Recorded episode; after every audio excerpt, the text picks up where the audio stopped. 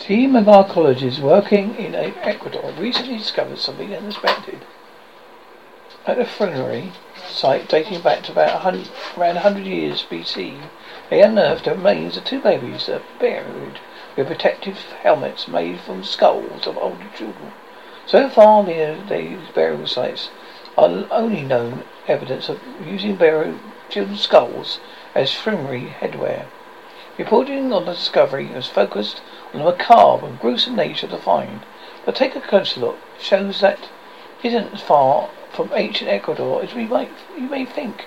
Researchers at the University of North Carolina at Charlotte and the Undecided Chichilla da Mulibay in Ecuador made the discovery while excavating the ritual complex of Salerno on the central coast of the country. They published their findings in an academic, academic journal, Latin American Archaeology. The two infants were aged around eighteen months and nine to six months when they died.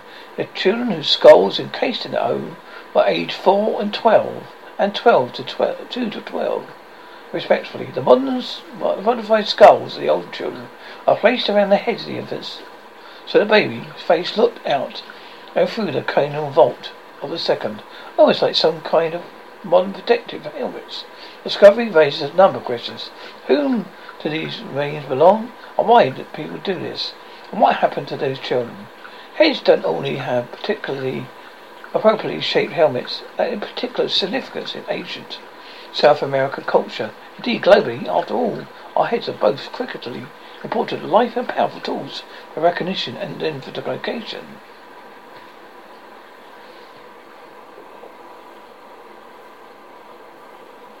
First question, of course, is why people chose to bury their children this way. Grave gifts, toys, statues, jewelry, and so forth are common in ancient burials in general.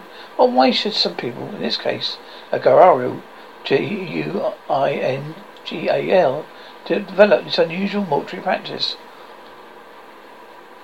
The best we can guess is that the, the skulls were used to give the infants added protection.